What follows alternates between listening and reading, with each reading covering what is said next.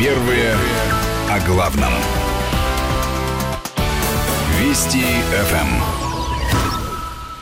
В Москве 21 час 13 минут, и сейчас в нашей студии генеральный директор ВЦИОМ, научный руководитель факультета политологии, социологии и финансового университета при правительстве Валерий Федоров. Валерий Валерьевич, здравствуйте. Добрый вечер. Ну и прежде всего с профессиональным праздником вас, потому что сегодня, 14 ноября, День социолога. Да, правда, он не имеет официального статуса, такой неформальный праздник, в отличие от Дня разведчика или дня артиллериста, дня инженера. Ну, вот. я думаю, что придет время и станет официально. Ну, может быть, когда-нибудь, да, когда поймут, что все-таки общество имеет значение. Вот. Но раз уж э, статус у него неофициальный, буквально на минутку расскажу о его истории, а, потому что не так давно он отмечается, а, но история у него на самом деле длинная. Дело в том, что э, в самом начале 20 века, именно в этот день, в одном Э, хорошем русском городе Париже, шутка, э, был учрежден первый российский э, факультет социологии русская школа социологии. И, собственно говоря, профессиональное обучение социологии, социологической науки в России стартовало именно тогда. И в этот день наше профессиональное сообщество решило отмечать как День социолога. А, и вот несколько лет уже отмечаем, а, празднуем, радуемся. И сегодня мы решили а, специальный сделать подарок всем социологам и всем интересующимся социологии, которые, конечно, которых, конечно, больше. Мы сегодня в Музее современной истории России в Москве, это бывший музей революции, широко известный, презентовали книгу знаменитого социолога, пусть, правда, он и не считал себя социологом, он себя называл полстером, да, то есть человеком, который проводит опросы, но, тем не менее, для социологии он человек э, явно не чужой. Это Джордж Гэллоп, великий американец, который почти 80 лет назад, а даже уже чуть больше, чем 80, провел первый научный опрос общественного мнения потому что у самих опросов как таковых история очень длинная, вот как минимум с начала XIX века их проводили, но вот первый действительно научный опрос провели э, в 30-х годах прошлого века, э, и затем Джордж Гэллоп написал книгу, которая обосновала вот этот вот открытый им способ измерения общественного мнения, так называемый выборочный опрос. Книга называется «Пульс демократии. Как работают опросы общественного мнения». Она вышла в Соединенных Штатах Америки в 1940 году. Время, как вы понимаете, было тяжелое. А, уже шла война в Европе, уже а, фашисты захватили Польшу, уже а, Франция сдалась. И, по сути, только Великобритания в тот момент оборонялась еще от фашистской агрессии. Но все уже а, говорило о том, что скоро, скоро а, в войну придется вступить Советскому Союзу, а через некоторое время и Соединенным Штатам Америки. И, конечно, в это время в СССР казалось не до социологии, поэтому тогда книга переведена не была. А, не была переведена она и позже. И что самое удивительное, даже в 80-е годы, когда пал железный занавес, когда была отменена шестая статья Советской Конституции об однопартийной системе, когда а, буквально а, сотни и тысячи книг, прежде неизвестных, запрещенных в Советском Союзе, стали переводиться, издаваться, когда мы вернули себе а, огромное количество уникальных а, так сказать, трудов по философии, социологии, политологии, другим общественным наукам, но вот, к сожалению, эта книга осталась вне а, фокуса зрения, ее не переводили, и вот сегодня мы решили все-таки этот недостаток, этот дефицит восполнить, и вот мы представили ее общественности, порядка 7 месяцев ушло на перевод, на переговоры о правах, потому что по американскому праву больше 50 лет после э, так сказать, смерти автора все равно авторские права охраняются, они принадлежат наследникам, так что все непросто. А, сам Джордж Гэллоп умер в 80-х годах, но дело наследников его еще живет. Но и тем не менее, преодолев все эти сложности, а, мы опубликовали эту книгу, и она в ближайшие дни поступит уже в книжные магазины. Она появится, я надеюсь, в интернет-магазинах, прежде всего, конечно, в Озоне. Вот. И а, все те, кто по каким-то соображениям, ну, прежде всего, наверное, ввиду недостаточного владения английским языком, пусть английский сегодня и является международным языком науки, но все-таки не все им еще владеют в достаточной степени. Так вот, этот фундаментальный труд э, «Пульс демократии» Джорджа Гэллопа и его канадского соавтора Сола Рея, э, ну, наконец, он станет доступным. Кстати, эта книга имеет не только историческое назначение, хотя прошло уже действительно 80 лет, и в основном-то она посвящена э, опросам, которые проводились в Америке в 30-х годах. Вот это, конечно, уже давно забытое прошлое, но она имеет до сих пор значение методическое. Это просто очень хороший, до сих пор очень хороший, эффективный учебник по изучению общественного мнения, который я рекомендовал бы не только всем студентам-социологам, но и всем тем, кто интересуется опросами и социологией, и тем, кто хочет разобраться, а почему же все-таки, а, благодаря какому чуду, какому волшебству, какой магии нам и нашим коллегам во всем мире удается уже больше 80 лет, а, опрашивая относительно небольшое число респондентов, понимать, узнавать, исследовать мнение огромных групп населения, целых народов и целых обществ. А, читайте книгу. Книга не только а, так сказать, глубокая, но и написана легким языком, отличный слог. А, Все-таки Джордж Гэллоп начинал как журналист, как рекламщик, и он отлично владел пером. И, в общем, тот, кто прочитает этот труд, даже не имея базового социологического образования, сможет понять, почему следует доверять научным опросам общественного мнения, а не научным доверять не стоит. И как их, самое главное, различать. Ну а теперь давайте перейдем непосредственно к опросам, которые вы проводите. Ну и, естественно, начнем с опроса, который вы посвятили социологии, социологическим опросам. Как выясняется, вот не знаю, согласитесь вы или нет, можно ли сформулировать а, а, коротко результат этого опроса так, что социология и социологи, безусловно, нужны, но, тем не менее, вам еще есть над чем работать для того, чтобы завоевать доверие граждан. Да, безусловно, если бы не было над чем работать, вот, то можно было бы сразу нас нас мавзоле... ну не то что расходиться, а в мавзолее или в башню слоновой кости и там, значит, вкушать, значит, радости жизни, принимать почести. В общем, работать было бы не нужно лишним. Вот, ну, на самом деле все не так. А, в а, результатах этого опроса есть для нас, для нас и новости а, хорошие, приятные, но есть и то, над чем стоит задуматься. Ну, давайте ближе к цифрам, да, раз уж мы про опросы. Кстати, Джордж Гэллоп, он известен таким выражением, что если если уж э, значит, решено, э, что демократический образ правления является наилучшим по сравнению со всеми другими, то э, воля народа, глаз народа, он должен в демократической форме правления господствовать, должен определять политику страны, курс ее, но этот голос должен быть кем-то измерен, обсчитан. И вот здесь-то и появляется потребность в научных опросах общественного мнения, в точном, своевременном значит, профессиональном, надежном измерении этого народного глаза. Ну, вот мы а, верны заветам Гэллопа, как и других великих исследователей, а, стараемся придерживаться их принципов и требований. И вот очередной опрос, мы провели его действительно накануне Дня социолога, на встречу ему 7-9 ноября этого года. Это был так называемый опрос об опросах. Ну, первый вопрос звучит так. Сегодня довольно часто проводят проводятся опросы населения на, разли, на различные темы. А как вы думаете, в принципе, опросы общественного мнения нужны или не нужны? Э, вот это как раз э, тот вопрос, результаты которого или ответы на который нас скорее радуют. Тех, кто полагает, что, безусловно, нужны опросы, или скорее нужны, оказалось, не поверите, аж 90% опрошенных. То есть 9 из каждых 10. Такое единодушие, по-моему, сколько мы с вами разговариваем, очень редко встречается. Да, довольно редко. Вот. И, кстати, опрос э, годичной давности давал менее радужные цифры. Тогда порядка 81% сказали, что опросы безусловно, нужны, либо скорее нужны, а сейчас 90%. То есть, э, видимо, последний год мы проработали не зря. Вот. А тех, кто полагает, что опросы скорее не нужны, либо безусловно не нужны, совсем немного, порядка 9%, год назад их было 13%. Вот. Так что действительно в актив мы можем прошедший год э, записать. Правда, впереди у нас нелегкое испытание. Это 2018 э, год, э, март, прежде всего, 2018 года, выборы президента и предшествующая ему избирательная кампания.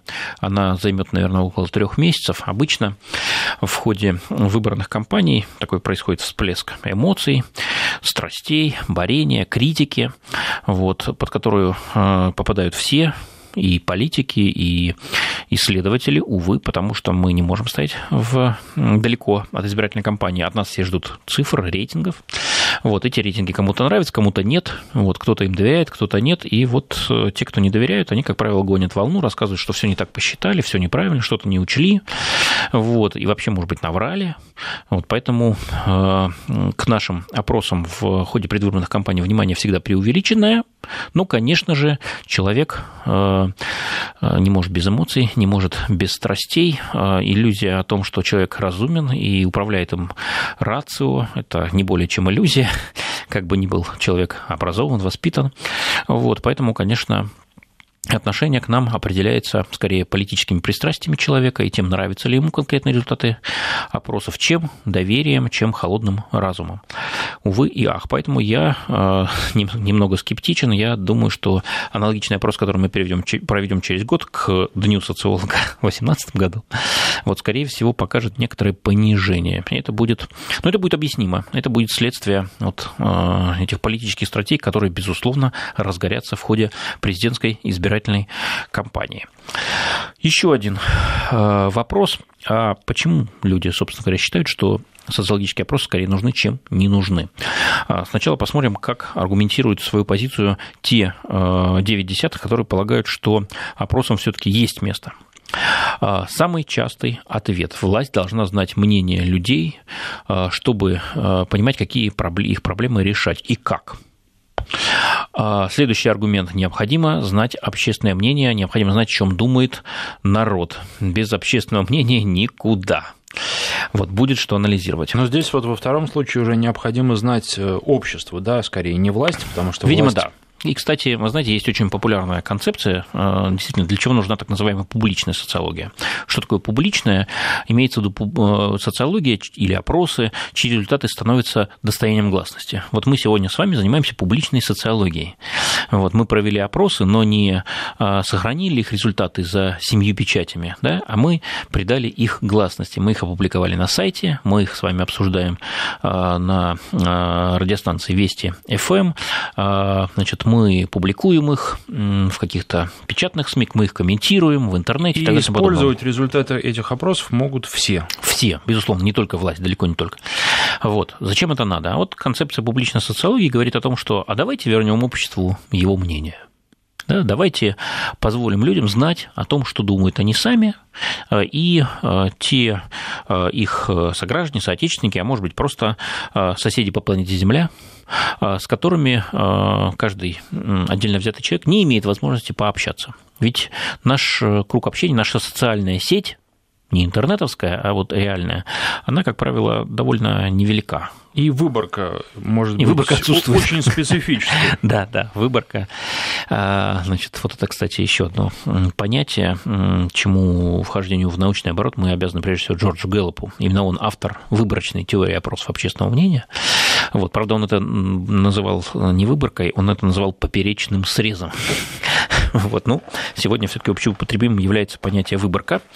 А, так вот, э, выборка, ну, не научная, она так сказать, даже не является случайной в строгом смысле этого слова для каждого из нас. Потому что с кем мы общаемся? Мы общаемся, конечно же, с членами, членами своей семьи, с родственниками, э, чаще всего близкими. Вот, они седьмой водой на киселе.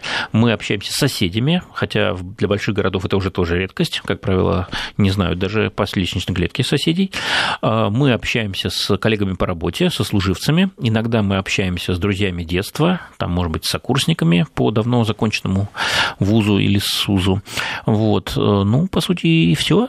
Вот. А э, с огромным большинством людей, которые представляют другие группы, страты, поколения, нашего же общества, мы просто не имеем физической возможности, да и времени общаться, а их мнение все-таки для нас важно. И как же мы можем их узнать? А только благодаря опросам э, общественного мнения. А для этого они должны быть публичными, доступными. Ну и так или иначе мы подбираем себе круг общения, соответственно, мы влияем и подбираем те мнения, которые нас, скорее всего, удовлетворяют, потому что если человек говорит что-то абсолютно противоположное и неприемлемое для нас, мы с ним общаться не будем, но только если да, есть нужно такая иметь, необходимость. Нужно иметь большую смелость для того, чтобы общаться с людьми, чье мнение тебе категорически не нравится. И очень хорошо, спасибо вам большое за то, что вы на этом акцентировали внимание. Я хочу еще один термин сейчас сейчас э, произнести, называется эффект эхокамер. Э, вот это такая особенность, признак нашего э, времени всеобщей цифровизации и сетевизации – а, мы же все живем в социальных сетях. А, это еще один и очень удобный, эффективный способ понять мнение людей, с кем мы а, лично, может быть, не знакомы и вряд ли встретимся когда-нибудь в жизни, но чье мнение, чьи взгляды нам важны, интересны, созвучны. Вот благодаря социальным сетям мы имеем возможность узнавать их мнение и даже общаться с ними, пусть вступать с ними в коммуникацию. И казалось бы, это великий дар Э, который социальные сети, да и интернет в целом, или Web 2.0, как это называется, э, дает человечеству. Да, это так, но, увы, дар этот как сказали бы классики, донайский, да, троянский, э, вернее так, э, дар, который греки подарили троянцам. Вот напомню про троянского коня. Троянцы тоже думали, что а, это дар, а оказался дар с такой червоточинкой. Дело в том, что а, исследования показывают, мы, вовлекаясь в социальные сети, а, действительно ограничиваем контакт через какое-то время с теми, чье мнение нам не нравится, а общаемся с теми, чье мнение нам созвучно, и через какое-то время нам кажется, что другие другие мнения отсутствуют. В принципе, если кто-то их начинает демонстрировать, нам кажется, что это какой-то человек глупый, неинформированный, может быть, даже злонамеренный и уже во всяком случае не заслуживающий нашего внимания и уважения. Это эффект эхокамер, это донайский дар, который нам всем подарили социальные сети, Web 2.0, и мы не знаем теперь, как от него избавиться. Генеральный директор ВЦИОМ, научный руководитель факультета политологии и социологии финансового университета при правительстве Валерий Федоров. Сейчас прерываемся на новости и рекламу, после них продолжим. 21 час 33 минуты в Москве. В студии генеральный директор ВЦИОМ, научный руководитель факультета политологии и социологии финансового университета при правительстве Валерий Федоров и Александр Андреев. Говорим о социологии, социологических опросах, о том, как россияне к ним относятся. Ну и, в общем, а, закончили на том, что а, социологические опросы – это некая средняя температура по больнице, и каждый индивид свое мнение вот с этой средней температурой а, может сравнить и понять, насколько он в тренде или насколько он выбивается из общего тренда. Да, ну, конечно, есть и те, кто полагает, что опросы не нужны, их не так много, но они есть, и я думаю, что их будет больше в случае, если вырастет уровень недоверия к результатам. А он, наверное, должен подрасти в следующем году, это было бы логично, потому что будет пропаганда яростная тех политиков, тех общественных деятелей, кто будет не удовлетворен результатами нашего опроса, те, кто будут нас обвинять в том, что мы работаем на какую-то политическую силу, вот, и постарается, так сказать, снизить такой эффект от наших опросов, невыгодный для них, по их мнению. Э, вот такой вот дефамация, дискредитация опросного метода как такового. И нас, как э, и наших коллег, как те, кто этот метод реализует. Вот поэтому, увы, ждут нас непростые времена, но аргументацию давайте посмотрим уже сейчас. Как объясняют свою позицию те, кто считает, что опросы не нужны. Они бесполезны и не влияют на ситуацию в стране. Это главный ответ. Вот порядка 70% от э, той, тех 10, которые э, считают, что опросы не нужны.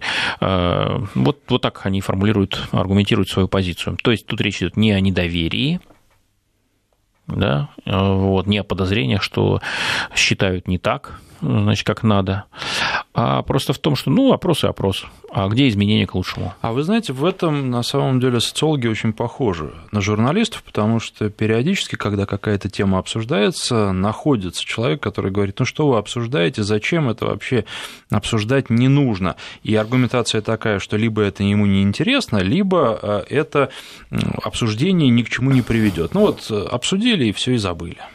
Ну вот здесь, кстати, большое отличие нашей культуры, политической, социальной, от э, культуры стран, которые признан, принято называть старыми демократиями. Ну вот э, те же Соединенные Штаты, где, собственно говоря, и родилась 8 десятилетий назад а, значит, э, опросная наука, опросная индустрия, в них выборы регулярные проходят порядка уже 200 лет. А, значит, в той же Великобритании, ну, еще больше – вот, конечно, лишь ограниченная небольшая часть э, населения имела возможность участвовать в выборах, но эти выборы проходили регулярно, и время от времени, так сказать, доступ к участию в выборах расширялся. То есть сначала это был там полпроцент населения, потом один, потом 10, 15, 20, и вот к середине этого века даже и женщинам разрешили в так называемых старых демократиях голосовать. Вот, э, значит, и э, есть навык, участия в голосованиях есть понимание, что участие в голосовании на что-то влияет, что власть может меняться, как персонально, так и с точки зрения курса, который она реализует, под влиянием выборов. Поэтому а, внимание к опросам и а, доверие опросам, которые отражают мнение людей, ведь эти мнения потом имеют хороший шанс конвертироваться в голоса в волеизъявление. Вот это внимание и доверие, оно существенно выше, чем в так называемых новых демократиях, где а, выборы проходят не так давно, ну, либо давно, но вот настоящие честные выборы, которые могут что-то изменить, ну, это все таки такая новинка. Напомню, у нас первые свободные выборы прошли условно свободные в 1989 году, то есть не так давно. Это были выборы народных депутатов СССР. Вот. Затем в 90-м году были выборы народных депутатов Российской Федерации. Ну, в общем, начали мы учиться демократии, начали учиться выбирать. Вот, и, конечно, сначала были огромные надежды, огромные иллюзии. Ну как, вот никогда нельзя было выбирать, нам коммунистическая партия назначала, кого выбирать, да? Голосовать можно было, как это официально заявлялось, только за кандидата от нерушимого блока коммунистов беспартийных. Альтернативы не было. И тут вдруг альтернатива появилась, и мы, конечно же, уверовали в то, что возможность открытых выборов а, нам позволит изменить свою жизнь к лучшему. Увы, и ах. Это оказалось иллюзиями, то есть сама по себе возможность э, свободных выборов не гарантирует процветания, не гарантирует большей свободы, не гарантирует лучшей жизни, и мы, э, как малые дети, вот, которые очень надеялись, а потом получили э, нечто, не отвечающее их надеждам, очень быстро разочаровались. Разочаровались в выборах, разочаровались в демократии и вопросах, по сути, разочаровались, потому что мы хотели быстрых, позитивных изменений их в большинстве случаев не произошло. Или если они произошли, то совершенно недостаточные. Мы рассчитывали, мы надеялись на большее. Вот поэтому когда сегодня главная претензия, главный упрек в адрес и журналистики, вот, который поднимает вопросы, обсуждает их, но не в силах их решить сама по себе. Давайте не путать четвертую власть со второй, да, то есть законодательной. Вот. Э, и это касается и социологии, это касается и индустрии опросов общественного мнения, конечно, потому что наша задача, наша миссия, наша профессия – это узнать, что думают люди. А вот изменить это а это уже, э, так сказать, миссия политиков. Использовать эти данные должны другие, ну и, как я понимаю, не только политиков, потому что когда вы делаете опросы открытые, а, ими могут пользоваться все. И, в общем, должны пользоваться Пользоваться все, все но мы понимаем, что все таки определение политики страны, курса страны, принятие законов, каких-то решений, а, это все таки прерогатива законодателей и исполнительной власти. Ну, вряд ли даже уже судебной, потому что судебная руководствуется законами, которые приняты другими э, власть, э, другими властями, но прежде всего представительной, законодательной. Вот, э, поэтому претензии к социологам, что от э, ваших опросов ничего не меняется, это, конечно, значит, следствие того, что политическая культура у нас вообще не понимает. Да, а как же, значит, какое влияние, какая связь между выражением мнения, выражением мнения на выборах, и политикой власти. Эта связь пока действительно еще довольно слабая, такая пунктирная. Вот люди еще не поняли, не впитали с, так сказать, с молоком а, представление о том, что мнение людей что-то значит но только в том случае, если эти люди организованы, если их много, и если они а, готовы выражать свое мнение не просто лежа на диване или, а, так сказать, пописывая что-то в социальной сети, а если они готовы принимать участие в политической деятельности, причем в самом распространенном для начала ее, э, так сказать, в виде ее форме, это в голосовании. Ну и вот э, любопытно, э, такой инфантилизм народа, он вообще свойственен нам, нашей стране, когда люди хотят быстрого результата, ну, в некотором смысле, все и сразу, а потом, не получая этого быстрого результата, они разочаровываются в методах и говорят, что, ну, в частности, вот про выборы, а не пойдем мы голосовать, частенько приходится такую точку зрения слышать, в том числе от слушателей в эфире, потому что все равно мы ничего не решаем. Ну, это называется э, выученная беспомощность, да, когда э, на протяжении многих десятилетий э, народу объясняют, что есть кто-то, кто решит все его проблемы, будь то великая партия или великий вождь, вот, или великое учение, вот как бы оно ни называлось. И, так сказать, всех особо активных, кто хочет сам решать свою жизнь, отвечать за нее, вот, бьют по рукам, если не хуже, да, ссылают в концлагерь, например, или расстреливают. Вот Россия, как и многие другие страны, она тоже прошла этот скорбный путь, и получилось так, что, ну, в общем, отучали всеми силами а, людей а, проявлять активность социальную, активность общественную и политическую тем более. Вот, поэтому, конечно, сегодня мы ожидаем от Э, какой-то э, внешней или полувнешней силы, от политиков, что они решат все наши проблемы, а, не особенно рассчитывая на свои силы и не особенно понимая, что эти политики от нас зависят. Это мы их выбираем, а не они нас, не они себе народ подыскивают. Вот. Но, конечно, должно пройти еще много времени, и даже, хуже скажу, само по себе время не лечит да, а изменяют ситуацию к лучшему только активные усилия самих людей, а, которые готовы не только высказывать свое мнение свободно, но и бороться за это мнение, объединяться в организации общественные, политические, а, значит, отстаивать свое мнение. Ну, потому что власть, конечно же, в любой стране, какой бы демократической или демократической она ни была или не называлась, а, считается только с тем мнением, которое выражается открыто, и с тем мнением, за которое люди готовы а, бороться. Я не говорю о восстаниях, бунтах, мятежах. Вот, я говорю о спокойном, спокойной силе, о выражении своего мнения, с которым на самом деле власть ничего поделать не может, кроме как принять его во внимание и изменить свою политику в интересах людей. Но только если они готовы отстаивать свое мнение. Ну, как я понял из ваших слов, нельзя сказать, что рожденные после СССР, они другие, они свободнее, и они готовы менять ситуацию, в том числе приходя на выборы. Дело в том, что рожденных после СССР уже довольно много. У нас э, СССР э, почил в базе в 1991 году, да, уже там четверть века назад.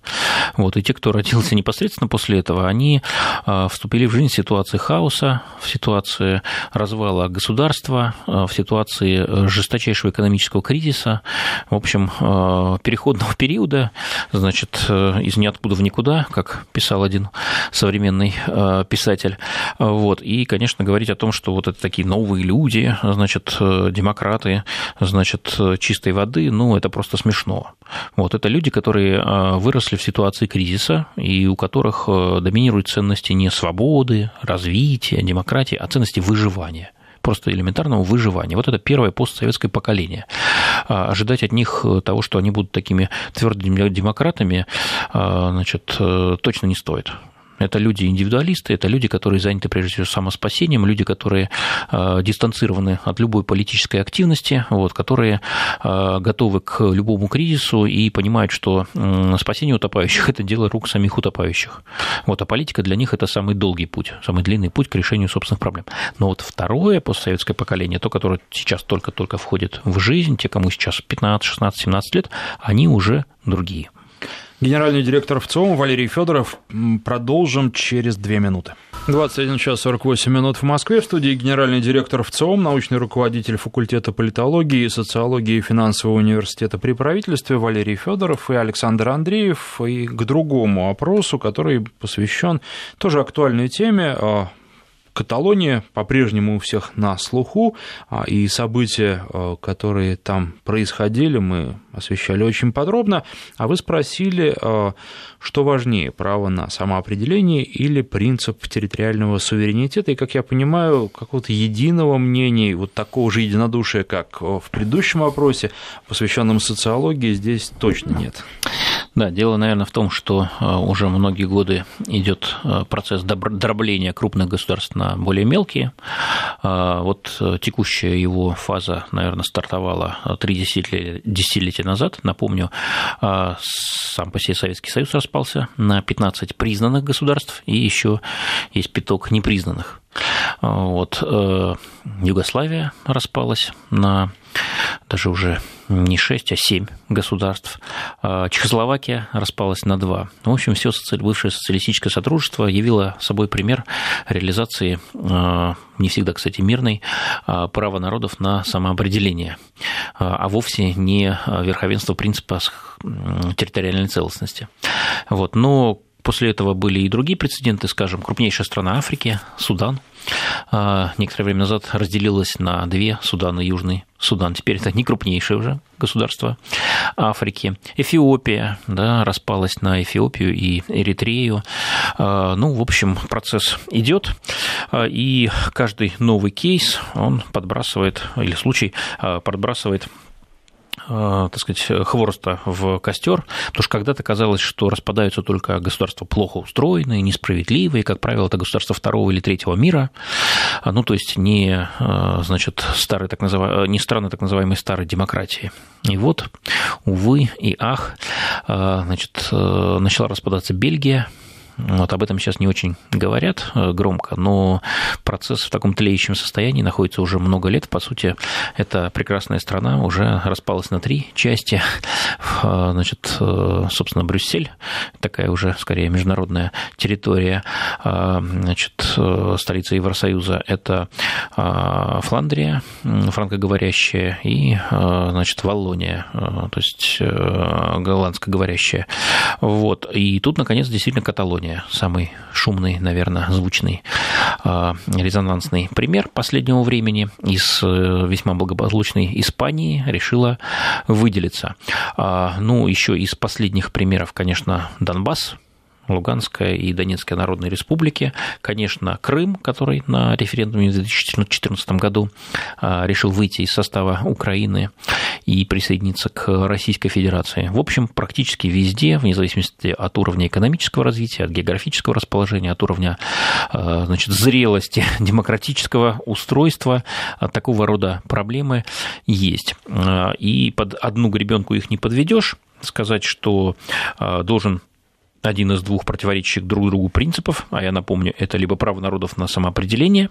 Впервые в 1918 году этот, этот принцип был провозглашен Вудро Вильсоном, знаменитым американским президентом-миротворцем.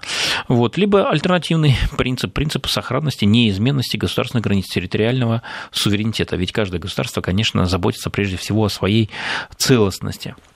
Вот э, под один принцип не подведешь, и поэтому мы э, мониторим эту ситуацию довольно часто. Вот, скажем, первый вопрос. А как вы относитесь к стремлению некоторых территорий отделиться от более крупных стран, в составе которых они находятся, и стать независимыми государствами? Ну, вот тут почти поровну поделилось э, мнение россиян.